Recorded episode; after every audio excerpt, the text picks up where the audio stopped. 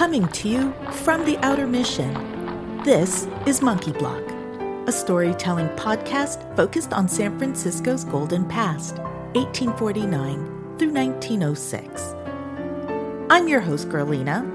The stories are closely based on newspapers of the time, historical books, and journals. Disclaimer, I do my best to research and share the real stories, extracting legends or calling them out. Now, let's go back in time. Transcripts for this episode can be found at twitter.com/monkeyblocksf or facebook.com/monkeyblocksf, and follow the Buzzsprout link on the transcript button. I'm fascinated by history for lots of reasons. Who decides how events get captured? Why do some events get morphed from the reality into fantastic stories, while other events quietly get removed and buried into the past?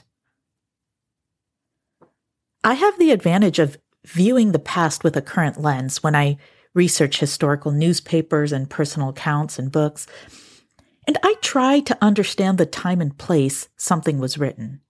So there's a duality to my perspective, trying to understand the event in that time frame, and then also assessing the past event with the knowledge and perspective of today. The victor walks away from history, relaying events as they want it captured for future generations. And the people on the opposite side of that? Where does their history go? Sometimes that history gets buried as our views on social topics change and certain events become less favorable to the victor.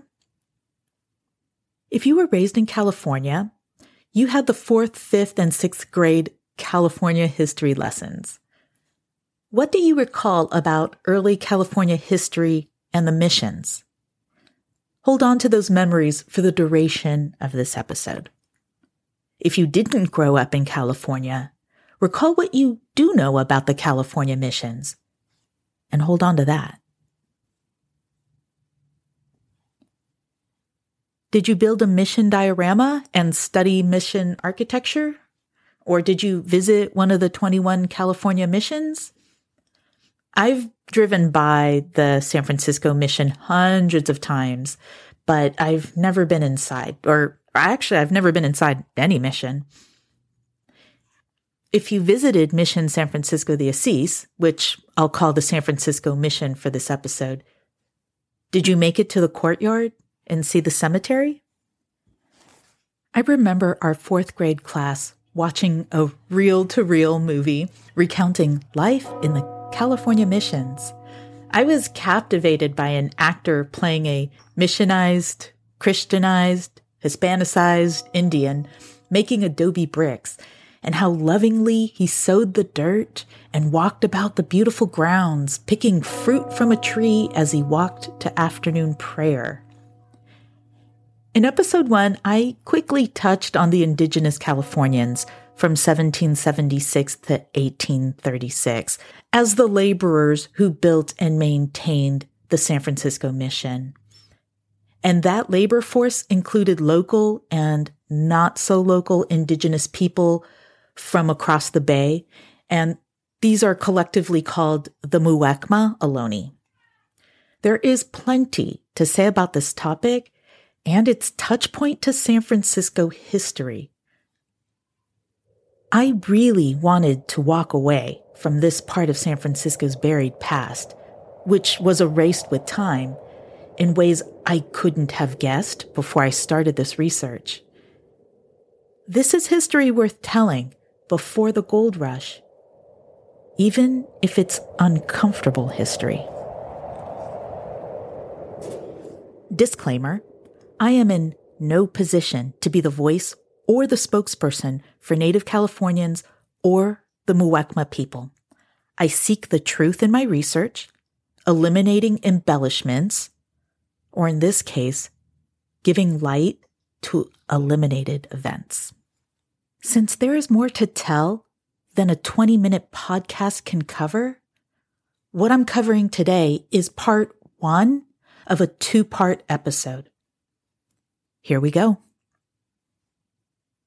Father Francisco Palau founded the San Francisco Mission under Father Junipero Serra.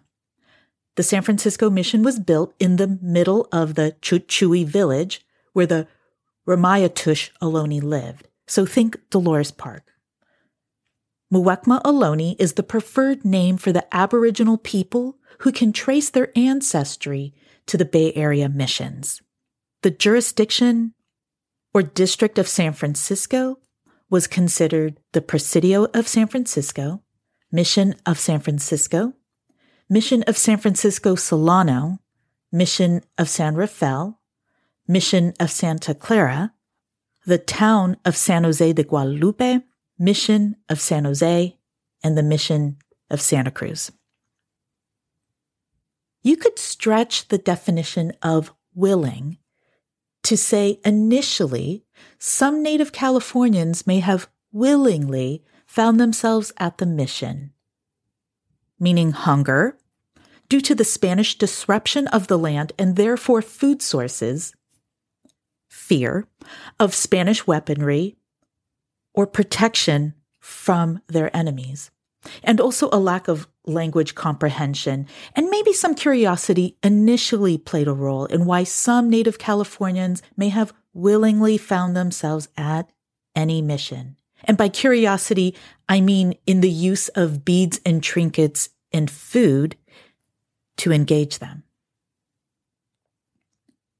Once you were baptized, you or your offspring entered into a baptismal contract, a contract you could not walk away from. Do you think they realized how demanding life would be, religiously and physically speaking, by agreeing to a baptism? Or that later they might change their mind about mission life? Let's explore that. We have people who don't speak Spanish, who have complex reasons, who might unduly be influenced to join a mission. Given the existing language barrier, you may not realize the extent of this baptismal contract. What did this contract entail? I'll get into that. The San Francisco Mission did rather well with cattle raising for the tallow and hide trading, and they successfully grew maize, barley, pinto, and garbanzo beans. But it was clear early on the San Francisco Mission wasn't able to produce all that it needed. So in 1787, a satellite mission was created called San Pedro and San Pablo Astesencia, which harvested the majority of the produce for the San Francisco Mission. This is in current-day Pacifica at a location I grew up calling the Sanchez Adobe. A lot of today's episode is based upon Jonathan F. Cordeo, Native persistence, marriage, social structure, political leadership, and intertribal relations at Mission Dolores, 1777 through 1800, as well as Quincy D. Newell's The Varieties of Religious Experience, Baptized Indians at Mission San Francisco de Asís, 1776 through 1821. At its peak, the San Francisco Mission had 1,252 indigenous people working and living at the mission. The neophytes, as they were called, in San Francisco lived in reducciones or reductions that were 8 rows of one-story dwellings that were cramped and considered unsanitary. And these were just 100 yards from the church, where soldiers were allowed to spend no more than 24 hours at a time. The Padres wrote letters back to Spain, capturing their knowledge of the soldiers' abuse of power. Prayer was twice a day, which I'm reading that it was in Latin and I'm reading that it was in Spanish. But either way, from Chapter 4 of the Annals of San Francisco, Treatment of the Natives. This was written in 1854 regarding Captain Beechey's 1827, his second visit to the San Francisco mission.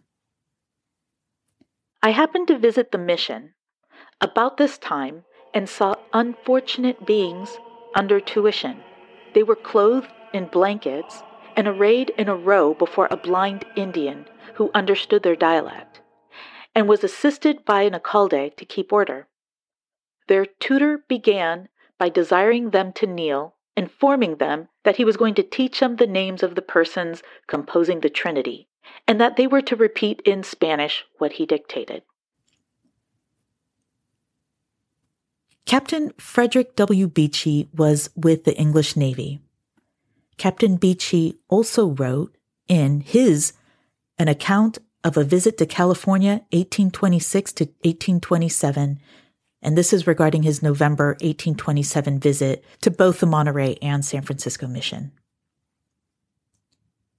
With whips, canes, and gourds, or sharp pointed sticks, to preserve silence and maintain order, and what seemed more difficult than either, to keep the congregation in their kneeling posture.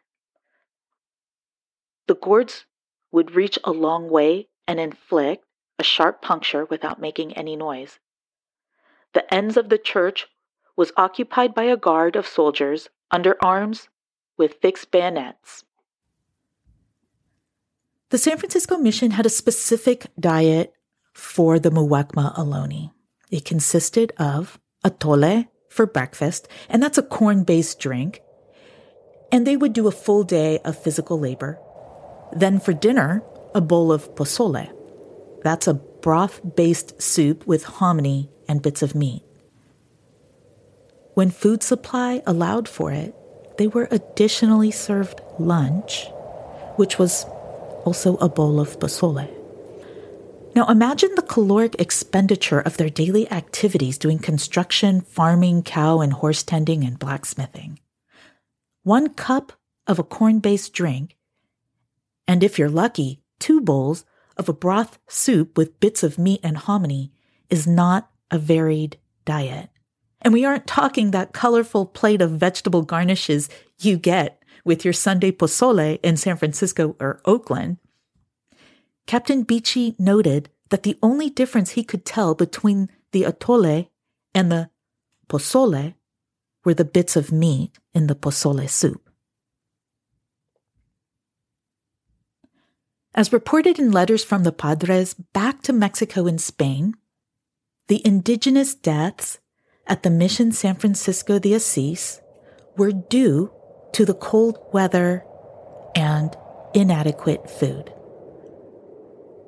So why weren't the Padres also dying at the same rate from the same cold and the same food? That's because the San Francisco mission reserved the fruits and vegetables from the Pacifica Astesencia for the priests, soldiers, and the indigenous leaders, alcaldes. Life at the Pacifica Astesencia allowed traditional family living arrangements off-site and, for what it's worth, better working and eating conditions with fewer stipulations around suppressing native traditions, which was not true at the San Francisco mission. In general, astesencias did not have on-site padres. The San Francisco mission was interested in maintaining the social structure, political authority of the Muwekma Ohlone, but not the traditions and rituals. If you wanted a survivable diet that included adequate clothing, you needed to hold a leadership position at the San Francisco mission. However, true to the San Francisco mission, having an already existing high social standing in your native community was a prerequisite for a leadership Indian alcalde position, despite other California missions allowing any tribe member to potentially become an Indian alcalde. Side note, it was male children from high-status families who found themselves in Indian alcalde positions at the San Francisco mission. Back to Chapter 4 of the Annals of San Francisco. to sharpen the intellects of the converts, sticks, whips, long gourds, and the like were unhesitatingly employed by the beadles of the church during Mass and prayers to silence the unruly and make the refractory attentive and dutiful. Starvation and stripes, indeed, attended the perverse Indian wherever he went, and it was his interest. He could be made to understand that at all events, to comply with the wishes of his kind, priestly persecutors as far as his animal nature would permit. The conversion produced by such means could scarcely be intellectual or very sincere. It seemed sufficient, however, that the Indian duly attended Mass, which he was obliged to do under penalty of a sound, edifying whipping, knelt and muttered his incomprehensible Spanish words, made the sign of the cross often and properly enough, and could correctly repeat to his spiritual tutors, when called upon, the few Kabbalistic phrases which they had taught him. Whether he understood the meaning of these things was quite another question, as to which it was not necessary for the fathers to be impertinently curious. So starvation and physical punishment were a regular means to save their souls and ensure manual labor was done. It's just so counterintuitive, and I doubt anyone would knowingly sign up for this if they understood the religious and physical demands that came with the baptismal contract. Dear listeners, the Annals of San Francisco was written in 1854, clearly prior to the burying of historical events, which weren't discussed as part of my California history lessons. You can read this book for free as part of the public commons. I have a link to this chapter in my transcripts. Again, twitter.com/monkeyblocksf. A few indigenous would escape or try and hope they weren't found, punished, and forced back to the mission. Outside of the weekend paseos, or passes, seldomly granted, you were not permitted to leave the mission. The padres, specifically at the San Francisco mission, did not allow for ceremonial traditions around death, while other missions allowed for cutting or burning of your hair and painting your face with ashes, as was traditional after a death. There were instances where people specifically ran away to be able to die and have their traditional mourning rituals performed and be buried with their people. The Presidio and mission soldiers who searched for and retrieved escaped huidos, runaways, said the regularly stated reasons for running away were always one of the three muchos: mucho hunger, mucho work, mucho punishment. When the labor died due to the cold weather and inadequate food, the missions replenished their labor force, and that was mostly against their will. The paseos were accompanied by Spanish ships with the converted Indian to visit their non-missionized families, with the expectation this paseo would result in the converted Indian convincing others to come back with them to the mission. And if that failed, then the capture of women and children was employed, knowing that the husbands and parents would willingly follow. Life expectancy for children born at the San Francisco mission prior to 1791 declined from 8 years old down to 2 years old by 1800. The average life expectancy for a baby born at the Mission San Francisco de Asís was 2 years old. That statistic is specific to the San Francisco mission and not all of the California missions. But it gets worse. Page 98, A World Transformed, First-Hand Accounts of California Before the Gold Rush by Joshua Patterson. Between 1806 and 1810, measles killed more than one-third of all the neophytes in San Francisco Bay Area, but left the Spaniards untouched. Measles have wreaked havoc upon the Indians of this province, but none at all upon the gente de razón, that's the Spaniards. And this is noted from Father Martin de Landeta at Mission San Francisco on April 28, 1806. The cemetery at the San Francisco Mission contained 5,503 indigenous people over a 60-year stretch. I said contained because the majority of that cemetery is now paved over by 16th Street, the Mission Dolores Basilica Church, the Chancery Building of the Archdiocese of San Francisco, and the Mission School. Mission San Francisco de Asís had the highest indigenous mortality rate of all the California missions. Life at the missions, including life at the San Francisco Mission, were captured in letters written by the padres themselves and eyewitness accounts as they were happening. What happened to this part of San Francisco history? There's still more to say about this topic, more than I can put into one episode, so I've broken this into a two-part episode. It takes me about a month to complete the research, writing, recording, and editing, but I will try to get the second part of this episode out faster than that. Despite the uncomfortable nature of this topic, this is San Francisco history worth telling, even if it's not San Francisco's most golden history.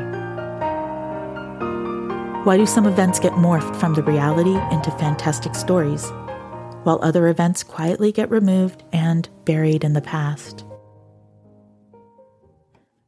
Please bookmark this podcast so you can listen to the second part of this episode. Thank you for listening.